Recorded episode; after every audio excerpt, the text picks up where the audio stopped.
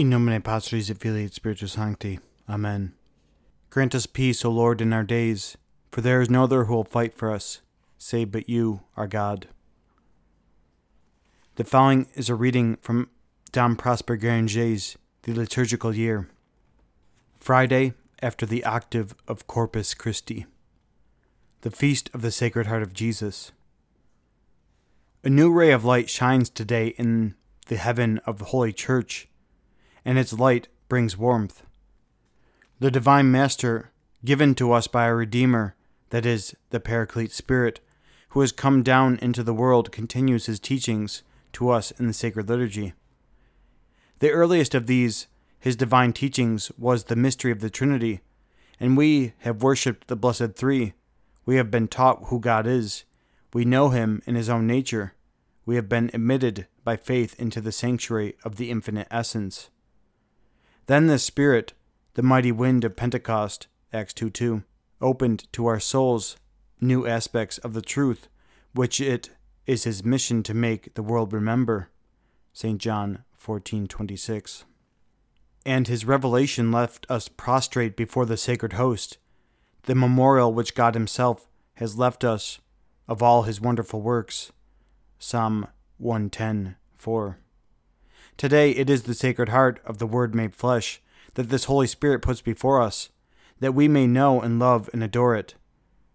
There is a mysterious connection between these three feasts of the Blessed Trinity, Corpus Christi, and the Sacred Heart. The aim of the Holy Ghost in all three is to initiate us more and more into that knowledge of God by faith, which is to fit us for the face to face vision in heaven. We have already seen how God, being made known to us by the first in himself, manifests himself to us by the second in his outward works. For the Holy Eucharist is the memorial here below, in which he has brought together, and with all possible perfection, all those his wondrous works. But by what law can we pass so rapidly, so almost abruptly, from one feast, which is all directly regarding God, to another, which celebrates the works done by him to us and for us? Then again, how came the divine thought, the eternal wisdom, from the infinite repose of the eternally blessed Trinity to the external activity of a love for us poor creatures, which has produced what we call the mysteries of our redemption? The heart of the man God is the solution of these difficulties. It answers all such questions and explains to us the whole divine plan. We knew that the sovereign happiness which is in God, we knew that the life eternal communicated from the Father to the Son and from these two the Holy Ghost, in light and love, was to be given by the will of these three divine persons to created beings, not only to those which were purely spiritual, but likewise to that creature whose nature is the union of spirit and matter, that is, to man. A pledge of this life eternal was given to him in the sacrament of the Eucharist. It is by the Eucharist that man, who has already been made a partaker of the divine nature, 2 St. Peter 1 4, by the grace of the sanctifying Spirit, is united to the divine Word and is made a true member of this only begotten Son of the Father. Though it hath not yet appeared what we shall be, says St. John, still we are now the sons of God. We know that, when he shall appear, we shall be like to him. 1 St. John 3 2. For we are called to live as the Word himself does, in the society of his eternal Father, for ever and ever. 1 St. John 1 3. But the infinite love of the Sacred Trinity, which thus calls called us frail creatures to participation in its own blessed life, would accomplish this merciful design by means of another love, a love more like that which we ourselves can feel, that is, the created love of a human soul, evinced by the beatings of a heart of flesh like our own. The angel of the great council, who is sent to make known to the world the merciful designs of the Ancient of Days, took to himself, in order to fulfill his divine mission, a created, a human form. And this would enable men to see with their eyes, yea, and even touch with their hands the word of life, that life eternal which was with the Father be, but appeared even unto us. 1 St. John 1 2. This human nature, which the Son of God took into personal union with Himself from the womb of the Virgin Mother, was the docile instrument of infinite love, but it was not absorbed into or lost in the Godhead. It retained its own substance, its special faculties, its distinct will, which will ruled under the influence of the divine word the acts and movements of his most holy soul and adorable body. From the very first instant of its existence, the human soul of Christ was inundated more directly than was any other creature with that true light of the Word, which enlighteneth every man who cometh into the world. St. John 1 9. It enjoyed the face to face vision of the divine essence, and therefore took in at a single glance the absolute beauty of the sovereign being, and the wisdom of the divine decree which called finite beings into a participation of infinite bliss. It understood its sublime mission and conceived an immense love for man and for God. This love began, began simultaneously with life and filled not only his soul, but impressed in its own way the body, too, the moment it was formed from the substance of the Virgin Mother by the operation of the Holy Ghost. The effect of his love told consequently upon his heart of true human flesh. It set in motion those beatings which made the blood of redemption circulate in his sacred veins.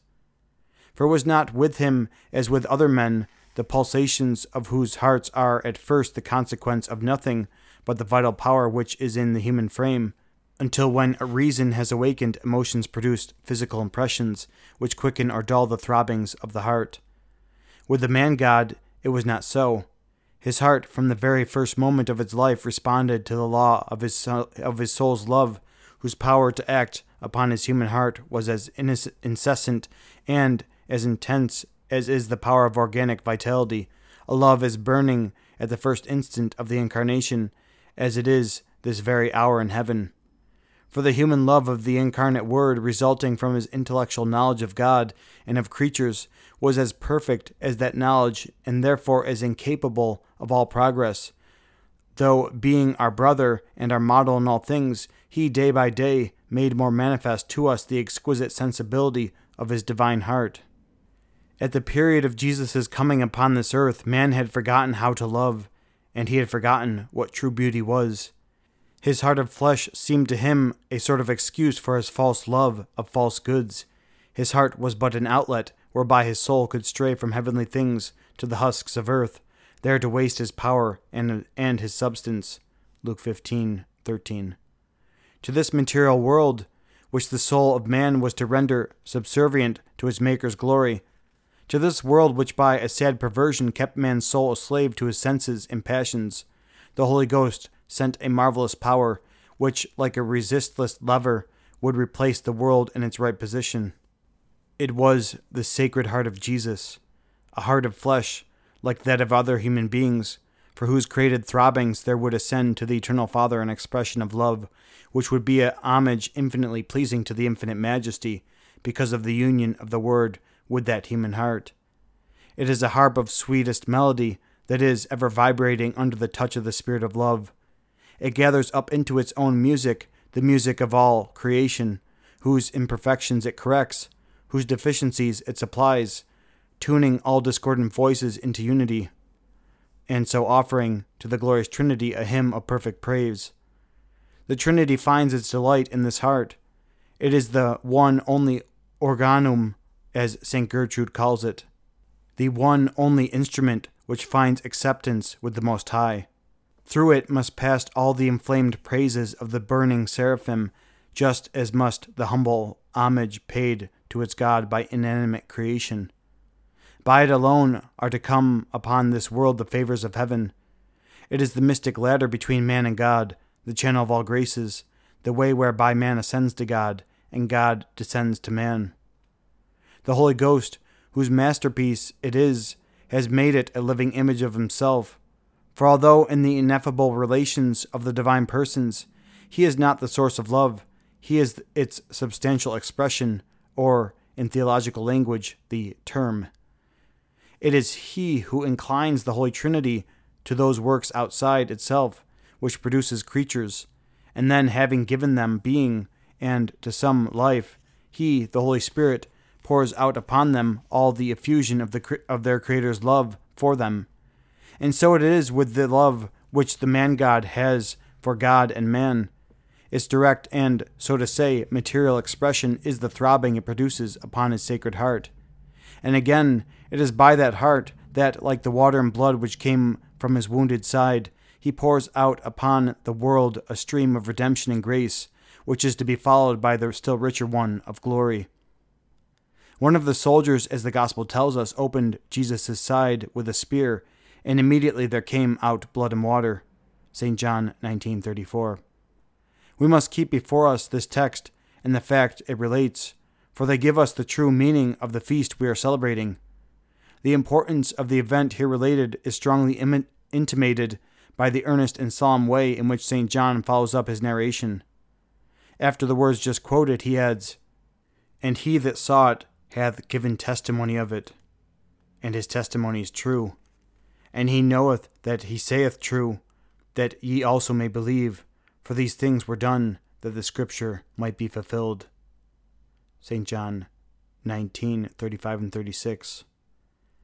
Here the gospel refers us to the testimony of the prophet Zacharias, who, after predicting that the Spirit of grace would be poured out upon the house of David, and that the inhabitants of Jerusalem, Zechariah 12:10, says, "They shall look upon him whom they pierced," as quoted by St. John 19 37. And when they look upon his side thus pierced, what will they see there but the great truth which is the summary of all Scripture and of all history? God so loved the world as to give it his only begotten Son, that whosoever believeth in him may not perish, but may have eternal life. St. John 3:16. This grand truth was during the ages of expectation veiled under types and figures. It could be deciphered but by few, and even then only obscurely. But it was made known with all possible clearness on that eventful day when on Jordan's banks, St. Luke 3:21 and 22, the whole sacred Trinity manifested who was the elect, the chosen one of the Father, the Son in whom he was so well pleased. Isaiah 42 1. It was Jesus of Nazareth, the Son of Mary. But there was another revelation of deepest interest to us which had still to be made. It was how and in what way would the eternal life brought by Jesus into the world pass from him into each one of us. This second revelation was made to us when the soldier's spear opened the divine source, and there flowed from it the, that water and blood, which, as Scripture tells us, completed the testimony of the blessed three. There are three, says St. John, who give testimony in heaven the Father, the Word, and the Holy Ghost. And these three are one. And there are three that give testimony on earth the Spirit, and the water, and the blood. And these three are one. That is, they are one because they concur in giving the one same testimony. And this, continues St. John, is the testimony that God hath given us to eternal life, and that this life is in his Son. 1 St. John 5, 7, 8, and 11. These words contain a very profound mystery, but we have their explanation in today's feast, which shows us how it is through the heart of the man God that the divine work is achieved, and how through the same heart the plan which was conceived from all eternity by the wisdom of the Father has been realized.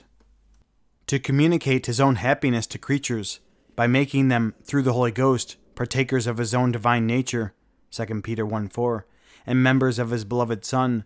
This was the merciful design of the Father, and all the works of the Trinity outside itself tend to the accomplishment of that state.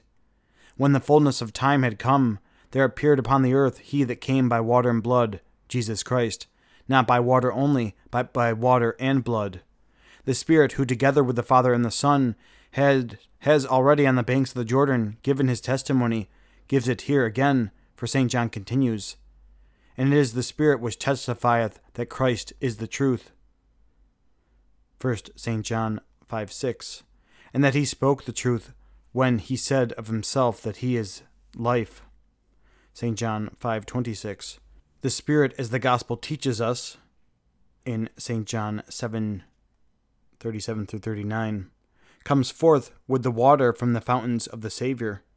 Isaiah 12:3 and makes us worthy of the precious blood which flows together with the water. Then does mankind, thus born again of water and the Holy Ghost, become entitled to enter into the kingdom of God. St. John 3 5. And the church, thus made ready by her sp- for her spouse in those same waters of baptism, is united to the incarnate Word in the blood of the sacred mysteries. We, being members of that holy church, have the same union with Christ. We are bone of his bones and flesh of his flesh.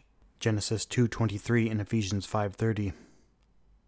We have received the power to be, to be made adopted sons of God. St. John 1:12.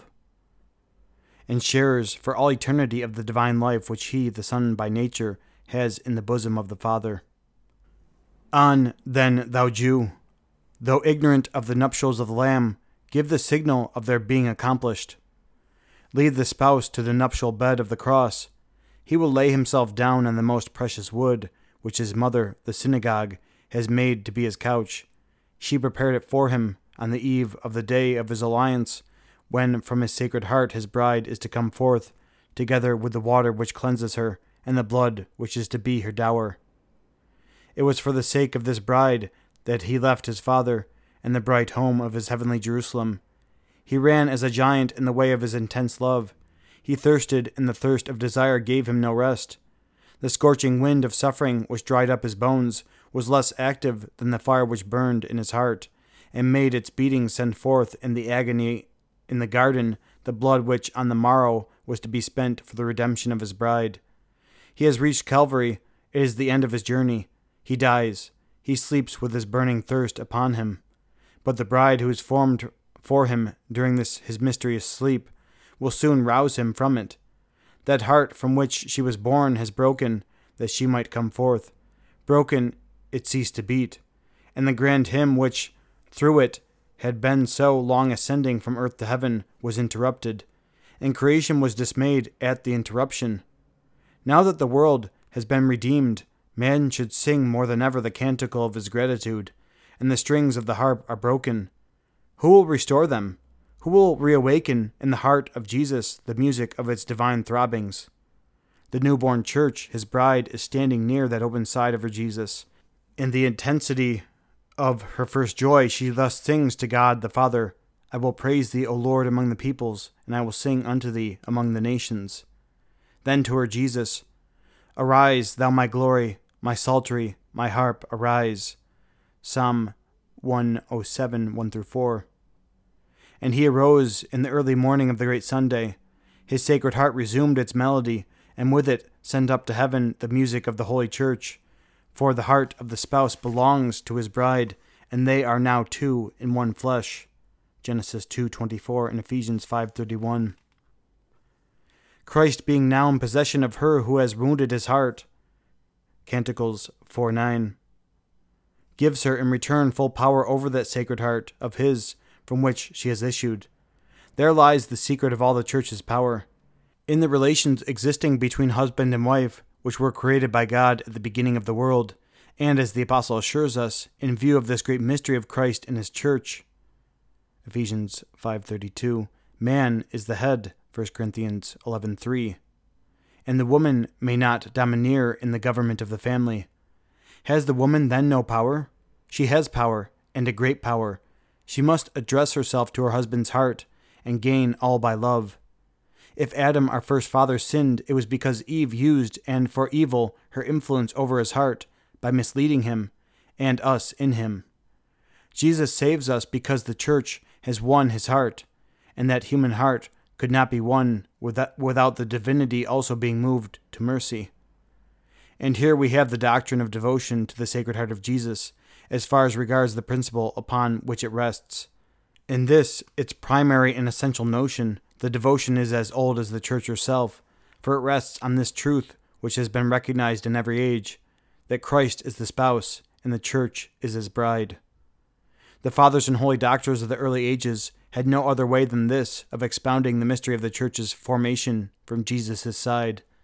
And the words they used, though always marked by the reserve which was called for by so many of their hearers, being as yet uninitiated, were taken as the text for the sublime and fearless developments of later ages. The initiated, says St. John Chrysostom, know the mystery of the Saviour's fountains. From those That is, from the blood and water, the church was formed. From those same came our mysteries, so that when thou approachest the dread chalice, thou must come up to it as though thou wert about to drink of that very side of Christ. The evangelist, says St. Augustine, made use of a word which has a special import when he said, The soldier opened Jesus' side with a spear. He did not say struck the side or wounded the side or anything else like that, but he said he opened Jesus' side. He opened it.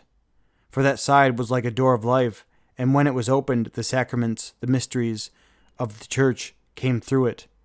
This was predicted by the door which Noah was commanded to make in the side of the ark, through which were to go those living creatures which were not to be destroyed by the deluge, and all these things were a figure of the church.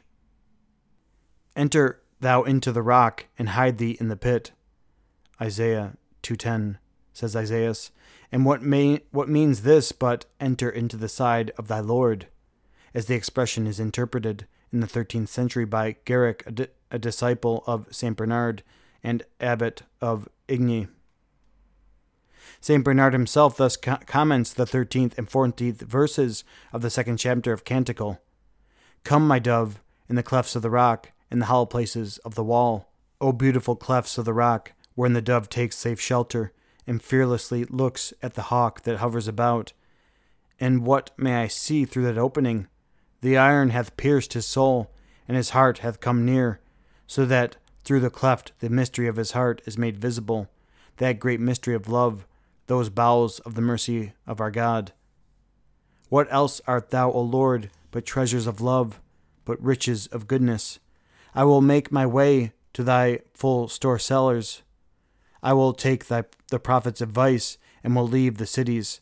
I will dwell in the rock, and be like the dove that maketh her nest in the mouth of the hole of the highest place. Jeremiah 48:28 sheltered there as Moses was in the hole of the rock. Exodus 33:22. I will see my Lord as he passes by. In the next century, we have the seraphic doctor, Saint Bonaventure, telling us, in his own beautiful style, how the new Eve was born from the side of Christ when in his sleep, and how the spear of Saul was thrown at David and struck the wall. 1 Kings 18, 10, and 11, as though it would make its way into him of whom David was but a type, that is, Christ who is the rock. 1 Corinthians 10:4. The mountain cave where all salubrious springs the shelter where doves build their nests. Our readers will not expect us to do more than give them this general view of the great mystery and tell them how the holy doctors of the church spoke of it. As far as St. Bernard and St. Bonaventure are concerned, the devotion to the mystery of Christ's side opened on the cross is but a part of that which they would have us show to the other wounds of our Redeemer. The Sacred Heart, as the expression of Jesus' love, is not treated of in their writings with the explicitness wherewith the Church would afterwards put it before us. For this end, our Lord Himself selected certain privileged souls through whose instrumentality He would bring the Christian world to a fuller appreciation of the consequences which are involved in the principles admitted by the whole Church.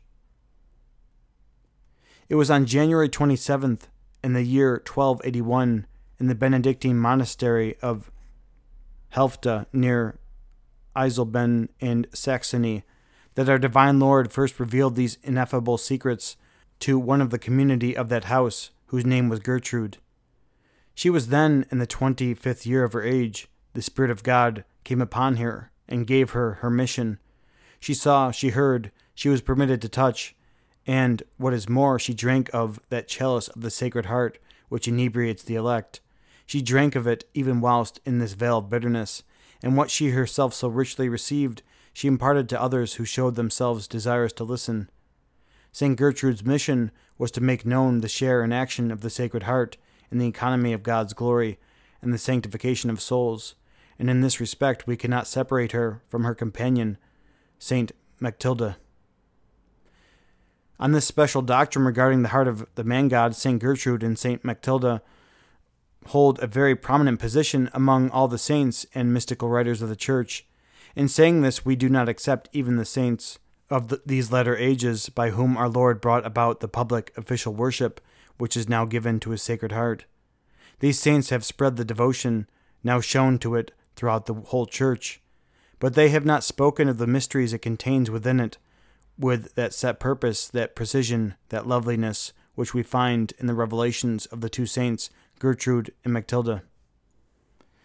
It was the beloved disciple who had rested his head upon Jesus' breast at the supper and perhaps heard the, be- the beatings of the Sacred Heart, the disciple who, when standing at the foot of the cross, had seen the heart pierced with a soldier's spear, who announced to Gertrude its future glorification. She asked him how it was that he had not spoken in his writings in the New Testament of what he had experienced when he reclined upon Jesus' sacred heart.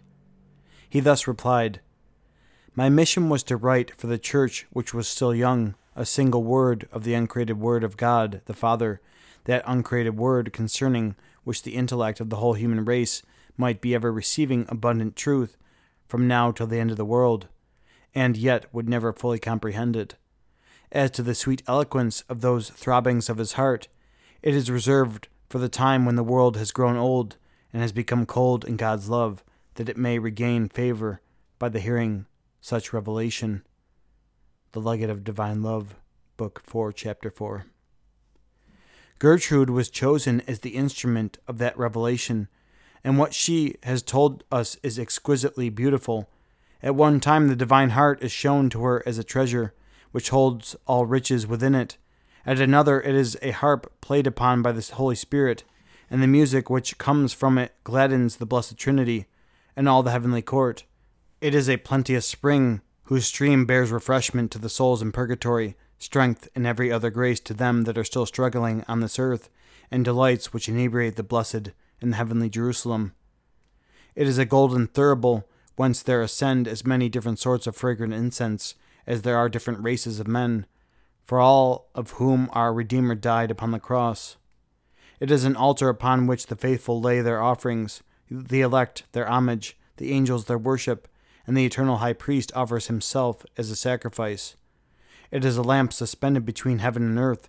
It is a chalice out of which the saints, but not the angels, drink, though these latter receive from it delights of varied kinds. It was in this heart that was formed and composed the Lord's Prayer, the Pater Noster. That prayer was the fruit of Jesus' heart. By that same sacred heart are supplied all the negligences and deficiencies which are found in the honor we pay to God and His Blessed Mother and the saints. The heart of Jesus makes itself as our servant and our bond in fulfillment of all the obligations incumbent upon us. In it alone do our actions derive that perfection, that worth which makes them acceptable in the eyes of the divine majesty, and every grace which flows from heaven to earth passes through that same heart. When our life is at its close, that heart is the peaceful abode, the holy sanctuary, ready to receive our souls as soon as they have departed from this world, and having received them, it keeps them in itself for all eternity and beatifies them with every delight. From the preface to the Revelations of St. Gertrude, translated into French from the New Latin edition, published by the Benedictine Fathers of Solesmes. Solome. I'm not sure how to pronounce it. But thus revealing to Gertrude the admirable mysteries of divine love included in the doctrine which attaches to the Sacred Heart of Jesus, the Holy Spirit was, so to say, forestalling the workings of hell, which two centuries later on were to find their prime mover in that same spot. Luther was born at Eisleben in the year 1483. He was the apostle after being the inventor of theories the very opposite of what the Sacred Heart reveals. Instead of the merciful God, as known and loved in the previous ages, Luther would have the world believe him to be the direct author of sin and damnation, who creates the sinner for crime and eternal torments, and for the mere purpose of showing that he could do anything, even injustice. Calvin followed. He took up the blasphemous doctrines of the German apostate and riveted the Protestant principles by his own gloomy and merciless logic. By these two men, the tail of the dragon dragged the third part of the stars of heaven. Apocalypse 12:4. In the 17th century, the old enemy put on hypocrisy in the shape of Jansenism, changing the names of things, but leaving the things unchanged. He tried to get into the very center of the church and there pass off his impious doctrines. In Jansenism, which under the pretext of safeguarding the rights of God's sovereign dominion, aimed at making men forget that he was a God of mercy, was a favorable system wherewith the enemy might propagate his so-called reformation. God who so loved the world, St. John 3:16, beheld mankind discouraged or terrified and behaving as though in heaven there was little mercy and less love. This earth was to be made to see that its creator had loved it with affectionate love, that he had taken a heart of flesh in order to bring that infinite love within man's reach and sight, that he made the human heart, which he had assumed do its work, that is, beat and throb from love, just as ours do. For he had become one of ourselves, and, as the prophet words it, had taken the cords of Adam. Osee 11.4 That heart felt the thrill of joy when duty doing made us joyous. It felt a weight and pang when it saw our sorrows. It was gladsome when it found that here and there there would be souls of, to love it in return. How were men to be told all this? Who would be chosen to fulfill the prophecy made by Gertrude the Great? Who would come forth like another Paul or John and teach the world, now grown old, the language of the divine throbbings of Jesus' heart? There were then living many men noted for their learning and eloquence, but they would not suit the purpose of God. God who loves to choose the weak in order to confound the strong, 1 Corinthians 1:27, had selected for manifesting the mystery of the Sacred Heart one whom the world knew not, a religious woman living in a monastery which had nothing about it to attract notice. As in the thirteenth century, he had passed by the learned men and even the greatest saints who were then living and selected the Blessed Juliana of Liege as instrument for the bringing about the institution of the Corpus Christi feast. So in this present case, he would have his Sacred Heart glorified in his church by a solemn festival, and he imparts and entrusts his wish to the humble Visitandine of Paray le Monial, now known and venerated throughout the world under the name of Blessed Margaret Mary, or, in our current time, Saint Margaret Mary. The mission thus divinely given to her was to bring forward the treasure which had been revealed to Saint Gertrude, of which all the long interval had been known to only a few privileged souls. Sister Margaret Mary was to publish the secret to the whole world and make the privilege cease by telling everyone how to possess it. Through this apparently inadequate instrument, the Sacred Heart of Jesus was a heavenly reaction offered to the world against the chillness which had settled on its old age. It became a touching appeal to all faithful souls that they would make reparation for all the contempt and slight and coldness and sins wherewith our age treats the love of our Lord and Savior, Christ Jesus.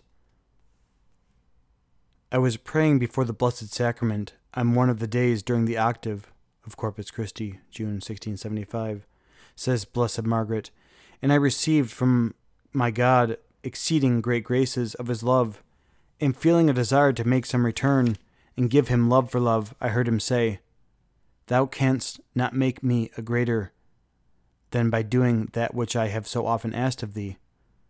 He then showed me his divine heart and said, Behold this heart, which has so loved men, as that it has spared nothing, even to the exhausting and wearing itself out, in order to show them its love. And instead of acknowledgment, I receive from the greatest number nothing but ingratitude, by their irreverences and sacrileges, and by the coldness and contempt wherewith they treat me in this sacrament of love. But what I feel most deeply is that they are hearts consecrated to me which thus treat me. It is on this account that I make this demand of thee, that the first Friday after the octave of the, of the Blessed Sacrament be devoted to a special feast in honor of my heart, that thou wilt go to communion on that day and give it a reparation of honor by an act of amendment to repair the insults it has received during the time of its being exposed on the altar. I promise thee also that my heart will dilate itself that it may pour forth with abundance the influences of its divine love upon those who shall thus honor it, and shall do their best to have such honor paid to it. By thus calling his servant to be the instrument of the glorification of his sacred heart, our Lord made her a sign of contradiction, just as he himself had been. St. Luke 2:34. It took more than 10 years for Blessed Margaret to get the better by patience and humility of the suspicions wherewith she was treated by the little world around her, and of the harsh conduct of the sisters who lived with her in the same monastery, and of trials of every sort. At last, on June 21st, in the year 1686, the Friday after the octave of Corpus Christi, she had the consolation of seeing the whole community of Paray le Monial kneeling before a picture which represented the heart of Jesus as pierced with a spear. It was the heart by itself. It was encircled with flames and a crown of thorns, with the cross above it and the three nails. That same year, there be- was begun in the monastery the building of a chapel in honor of the Sacred Heart, and Blessed Margaret had the happiness of seeing it finished and blessed. She died shortly afterwards in the year 1690. But all this was a very humble beginning. Where was the institution of a feast properly so called, and where its solemn celebration throughout the church? So far back as the year 1674, the Lord, our Lord had, in his own mysterious way, brought Margaret Mary to form the acquaintance of one of the most saintly religious of the Society of Jesus, then living. It was Father de la Colombiere. I'm not sure if I pronounced that correctly. He recognized the workings of the Holy Spirit in this his servant and became the devout apostle of the Sacred Heart, first of all at Paray le Monial, and then later on in England, where he was imprisoned by the heretics and merited the glorious title of Confessor of the Faith. This fervent disciple of the heart of Jesus died in the year 1682, worn out by his labors and sufferings. But the society in a body inherited his zeal for the propagation of devotion to the Sacred Heart. At once numerous confraternities began to be formed, and everywhere chapels were built in honor of that same heart. Hell was angry at this great preaching of God's love. The Jansenists were furious at this sudden proclamation at this apparition, as St. Paul would say, of the goodness and kingdom of God our Savior. Titus 3 4. For it aimed at restoring hope to souls in which they had sowed despondency. The big world must interfere, and it began by talking of innovations, of scandals, of even idolatry. At all events, this new devotion was, to put it mildly, a revolting dissecting of the sacred body of Christ. Erudite pamphlets were published some theological, some physiological, to prove that the church should forbid the subject. Indecent engravings were circulated, and indignant witticisms were made in order to bring ridicule upon those for whom the world had coined the name Cordicole, or heart worshippers. In the year 1720, the city of Marseille was visited by a plague. It had been brought by a vessel that had come from Syria.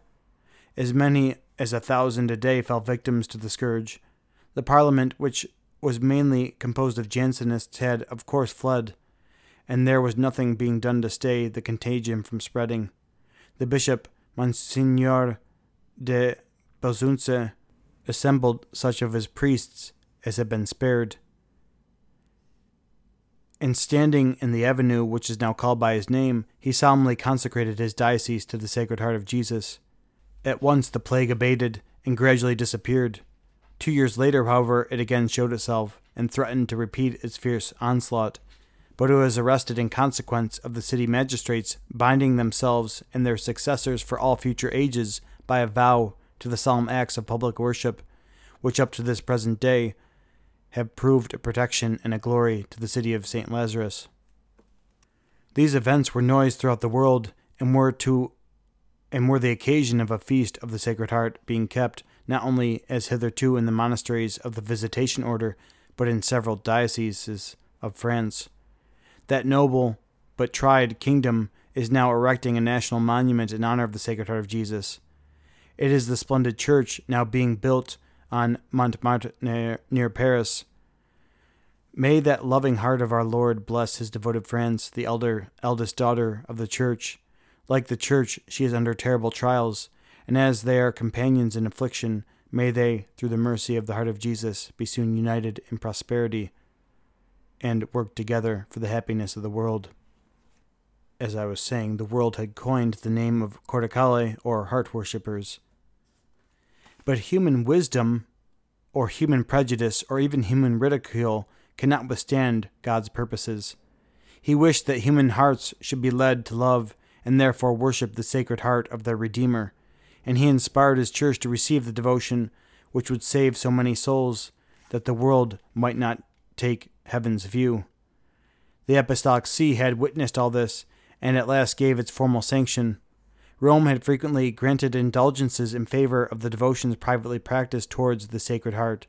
She had published innumerable briefs for the establishment of local confraternities under that title, and in the year 1765, in accordance with the request made by the bishops of Poland and the Archconfraternity of the Sacred Heart at Rome, Pope Clement XIII issued the first pontifical decree in favor of the feast of the Heart of Jesus, and approved of a Mass and office which had been drawn up for that feast.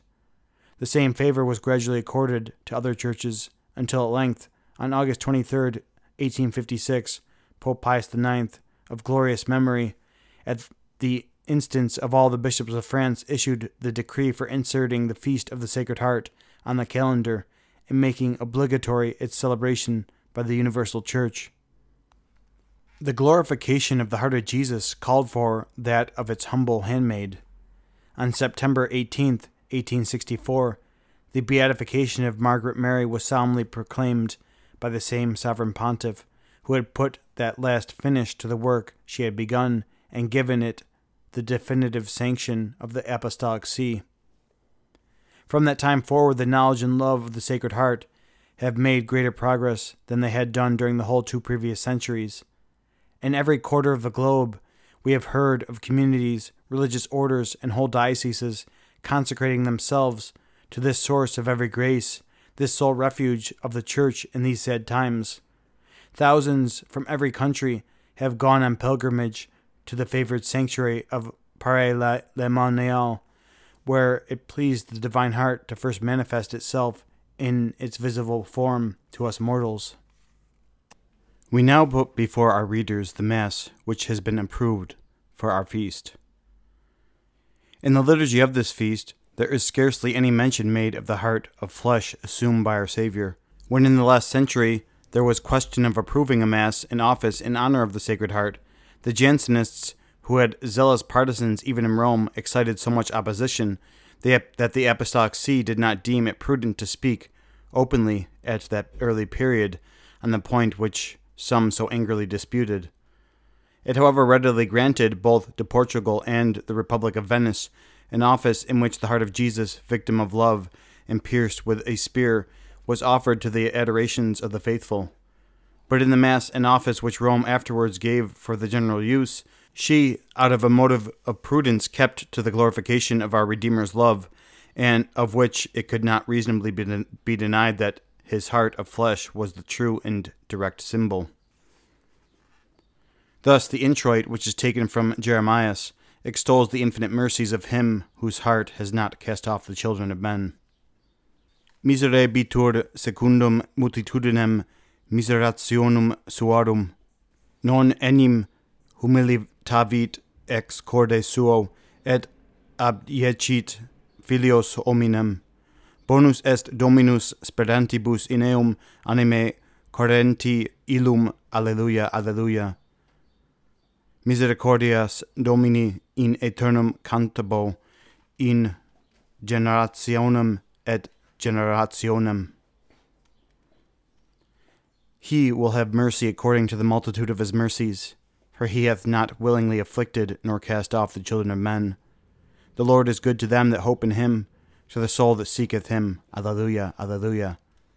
The mercies of the Lord I will sing forever, to generation and generation.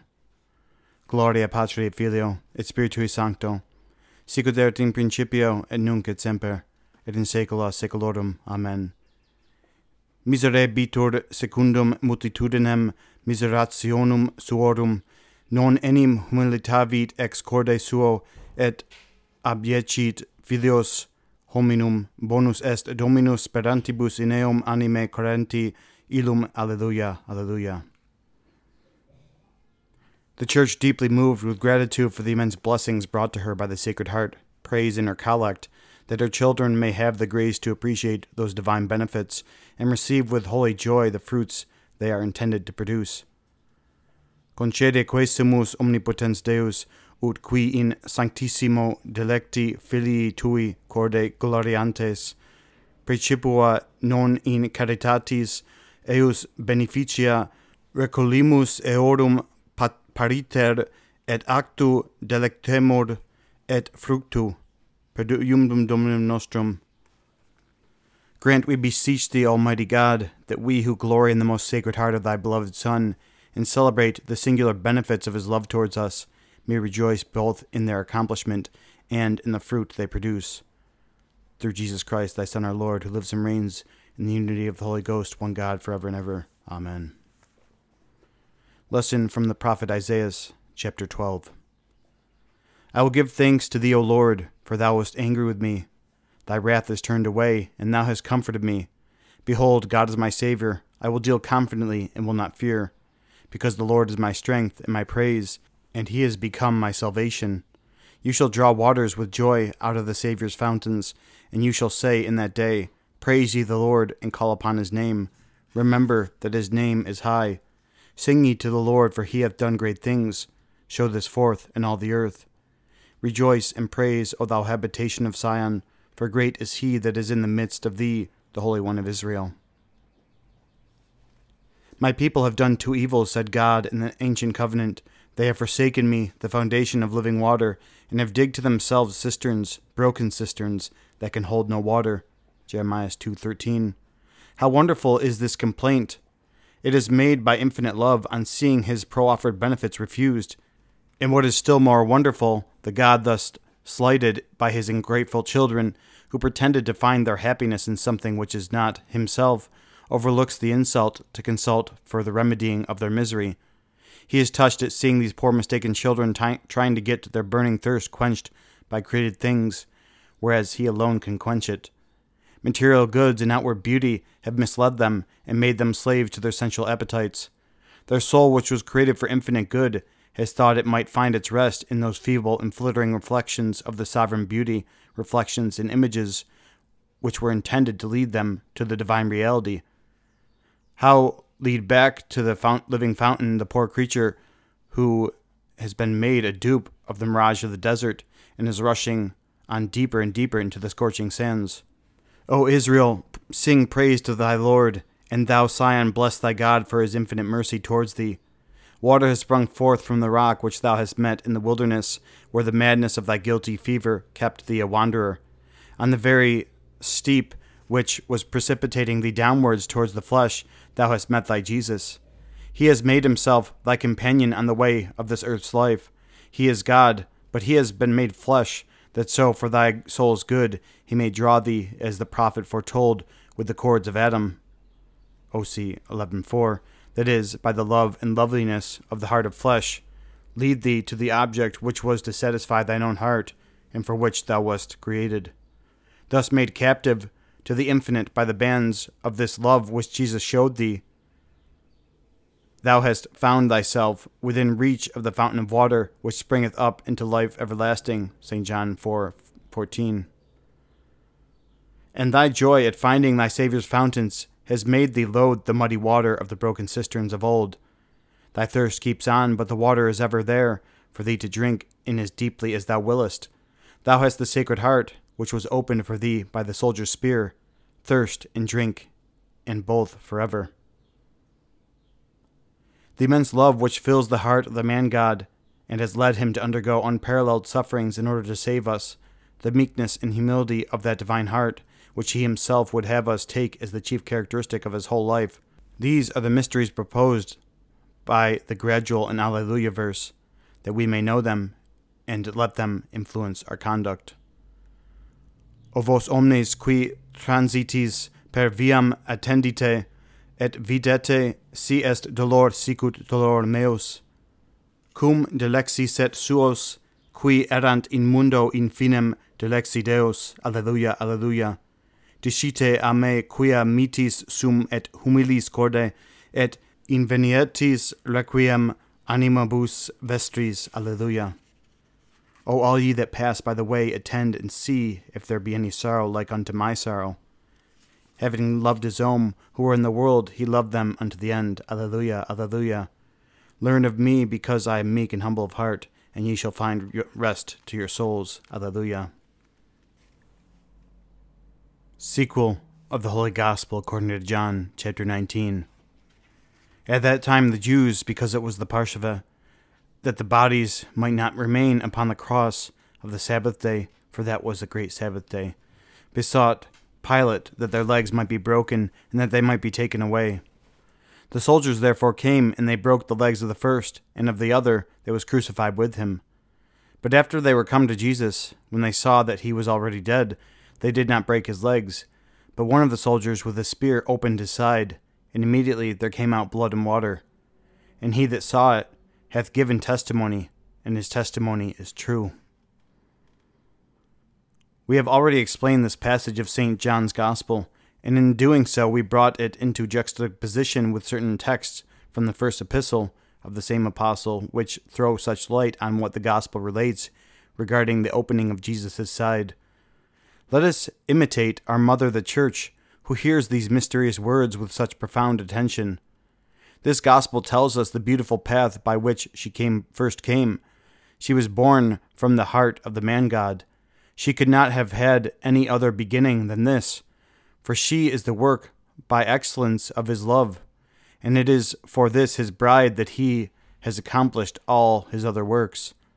Eve was taken from Adam's side in figure of a future mystery, but for the very reason of its being a type and a prediction, no trace was to be left of the fact itself. But in the mysterious fulfillment of the figure, that is, in Jesus' side, being opened that his bride the church might come forth, the trace was to remain forever.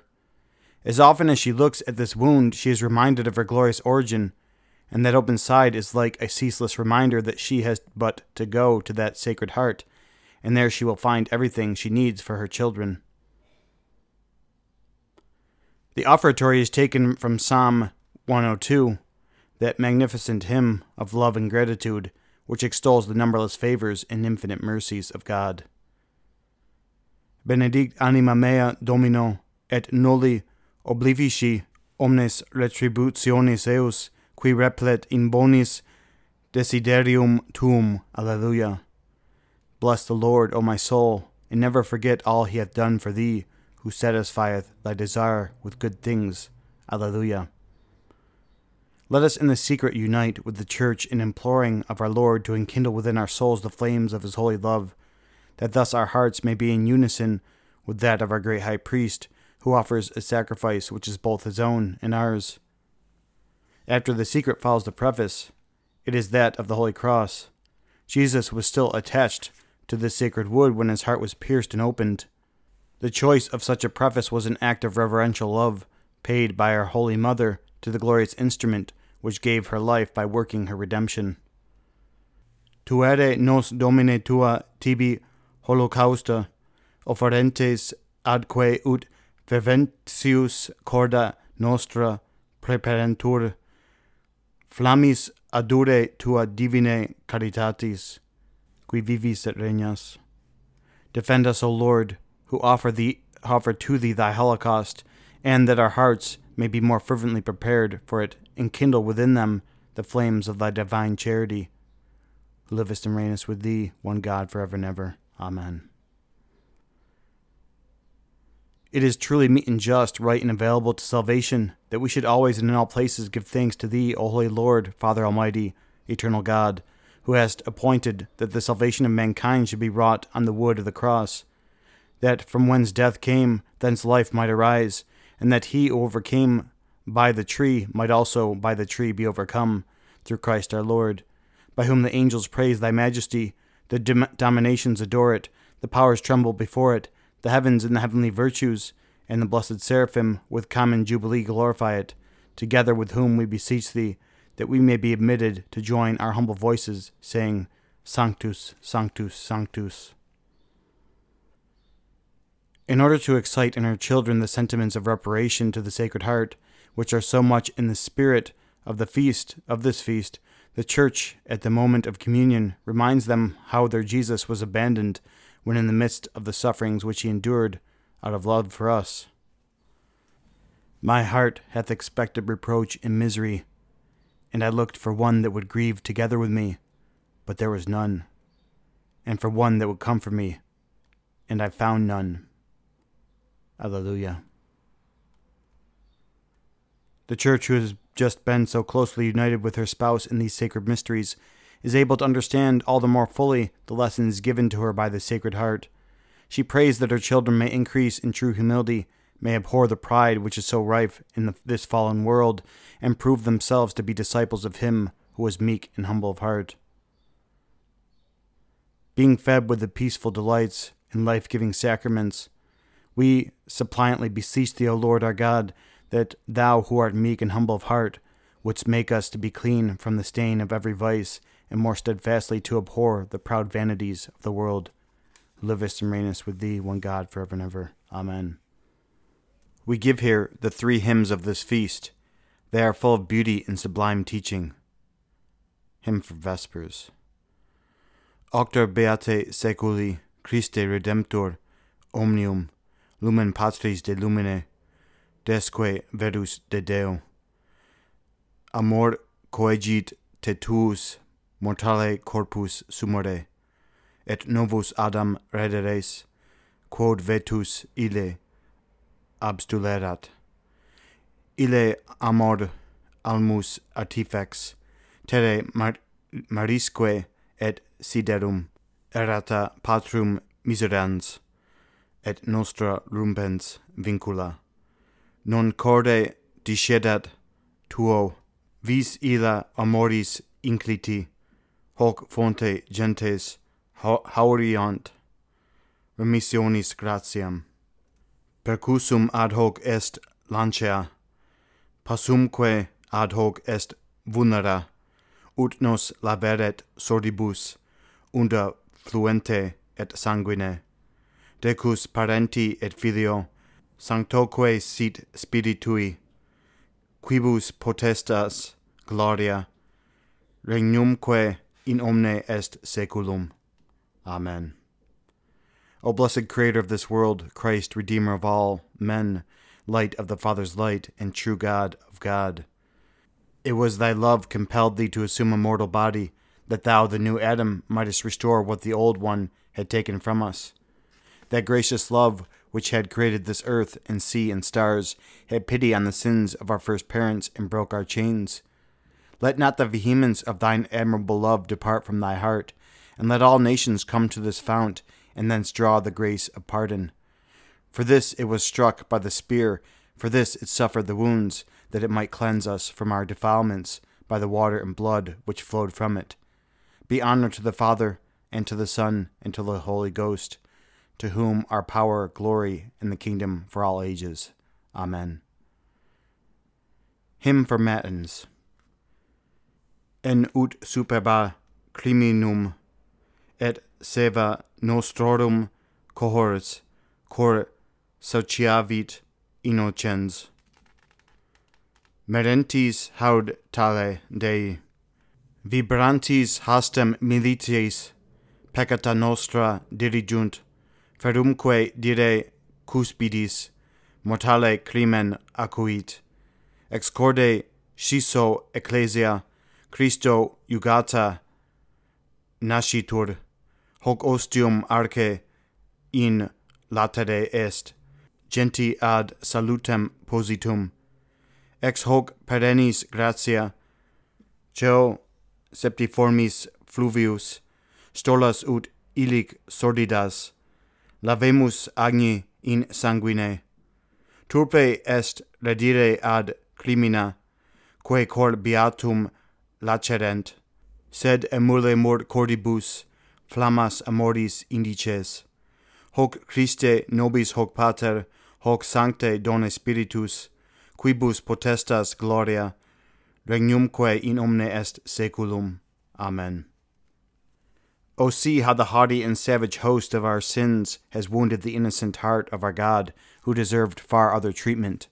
It is our sins that direct the spear of the soldier, who brandishes it, and deadly sin it is that sharpens the steel of the cruel lance. From this wounded heart is born the church, the bride of Christ. This open side is the door set in the side of the ark for the salvation of his people. From this there flows a perennial grace, like a sevenfold stream, that there in the blood of the Lamb we may wash our sullied robes. It is a crying shame if we repeat our sins, which wound that blessed heart. Yea, rather let us strive to kindle within our hearts the flames which burn round his, and are symbols of its love. Give us this grace, O Jesus, give it us, thou our Father, and thou, O Holy Spirit, to whom are power, glory, and the kingdom for all ages. Amen. Hymn for Lauds. Cor arca legem continens non servitutis veteris, sed gratiae, sed venie, sed et misericordiae. Cor sanctuarium novi intemperatum federis, templum vetusto sanctuis, velumque sisium utilius. Te vulneratum caritas, ictu patenti voluit, amoris invisibilis, ut veneremur vulnera. Hoc sub amoris symbolo passus cruenta et mystica, utrumque sacrificium Christus sacerdos obtulit. Quis non amentem redemet? Quis non redemptus diligat et corde in isto seligat aeterna tabernacula. Decus parenti et filio, sanctoque sit spiritui, quibus potestas gloria, regnumque in omne est saeculum. Amen. O heart, thou art holding within thee the law, not of the old bondage, but of grace and of pardon and of mercy.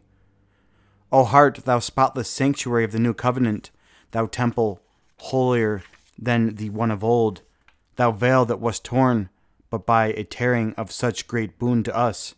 It was thy love that would have thy heart wounded with this open wound, that we might see through it the wounds of thine unseen love, and venerate them. Under this symbol of love, Christ, our high priest, having suffered both cruelly and mystically, offered the twofold sacrifice. Who would not love the Savior who loves him? Who would not love him by whom he has been redeemed? Who would not wish to take up his abode forever in this, his Jesus' heart?